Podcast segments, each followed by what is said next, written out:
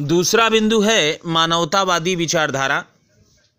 द्विवेदी युग में मानव को मानव समझने की भावना का तीव्रता के साथ विस्तार हुआ, तथा जाति, वर्ग एवं धर्म के संकीर्ण घेरे से मानवता को बाहर निकाला गया। काव्य में उच्च वर्ग के साथ निम्न वर्ग का भी चित्रण होने लगा। इस प्रकार दीनहीन जनता की अभिव्यक्ति इन काव्यों में यथार्थ की पृष्ठभूमि पर, यानी सच्चाई की पृष्ठभूमि पर मिलती है। द्विवेदी युग, मानवतावादी विचारधारा, स्त्री पुरुष की समानता, पीड़ित और सुखियों के प्रति सहानुभूति, दुखियों के प्रति सहानुभूति, तथा मानवीय गुणों की सहज स्थापना द्वारा परम सत्य के स्वरूप की विवेचना में निहित है। द्विवेदी युग में नारी स्वाधीनता की भावना का विकास तीव्रता के साथ हुआ। नारी के प्रति उच्च भावना की अभिव्यक्ति की गई। श्रीधर पाठक नरेश राम नरेश त्रिपाठी, अयोध्या सिंह उपाध्याय एवं मैथिली शरणगुप्त ने नारी के उच्च आदर्श को प्रस्तुत भी किया। यहाँ अगर कोटेशन के रूप में हम लें, ठीक है तो यहाँ पर आप लिखेंगे, अबला जीवन हाय तुम्हारी यही कहानी, आंचल में है दूध और आँखों में पानी। ऐसा कोटेशन आप यहाँ दे सकते हैं।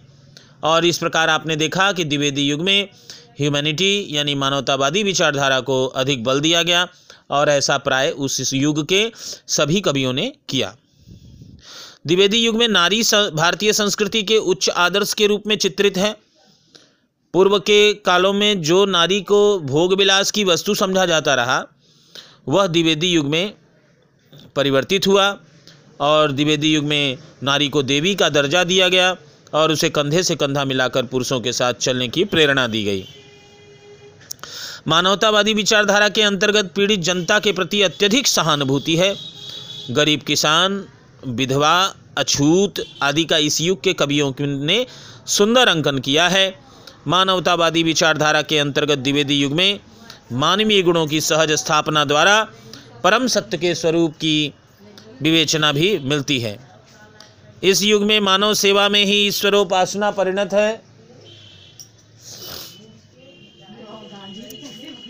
और कवियों ने मानव सेवा में ही ईश्वर सेवा का रूप व्यंजित किया। गुप्त जी ने शाकेत में राम को मानव के रूप में ही चित्रित किया है। राम तुम मानव हो, ईश्वर नहीं हो क्या? के माध्यम से राम को ईश्वर मानते हुए भी मानव का रूप प्रस्तुत किया गया है। शाकेत में राम केवल ईश्वर का संदेश देने नहीं आते, अपितु मानव सेवा के माध्यम से ईश्वरता प्राप्त कराने भी आते हैं।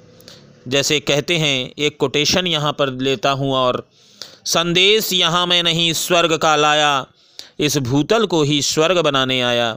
मैं आया उनके हेतु की जो तपित हैं जो विवश विकल बलहीन दीन सापित हैं। और इस प्रकार आप दूसरा बिंदु कवर करेंगे। मैं आपको बहुत सारी बातें बता रहा हूँ। आपकी आवश्यकता भले ही कुछ शब्दों में सीमित हो, मेरा कहने का तात्पर्य है कि आपको बोर्ड या कहीं भी आप परीक्षा दे रहे हैं, वहाँ पर भले आपको शब्दों में सीमित रखा गया हो, पर मैं आपको बहुत सारी बातें बता रहा हूँ। इसका केवल एकमात्र उद्देश्य यह है कि आप उसमें से अगर सारी बातों को ध्यान से सुने रहेंगे तो जितनी आपकी आवश्यकता है, उतना या उससे अधिक आपके पास होगा, ऐसा मेरा दावा है। अगर आप ध्यान से सुनते हैं और समझने की कोशिश करते हैं, तब।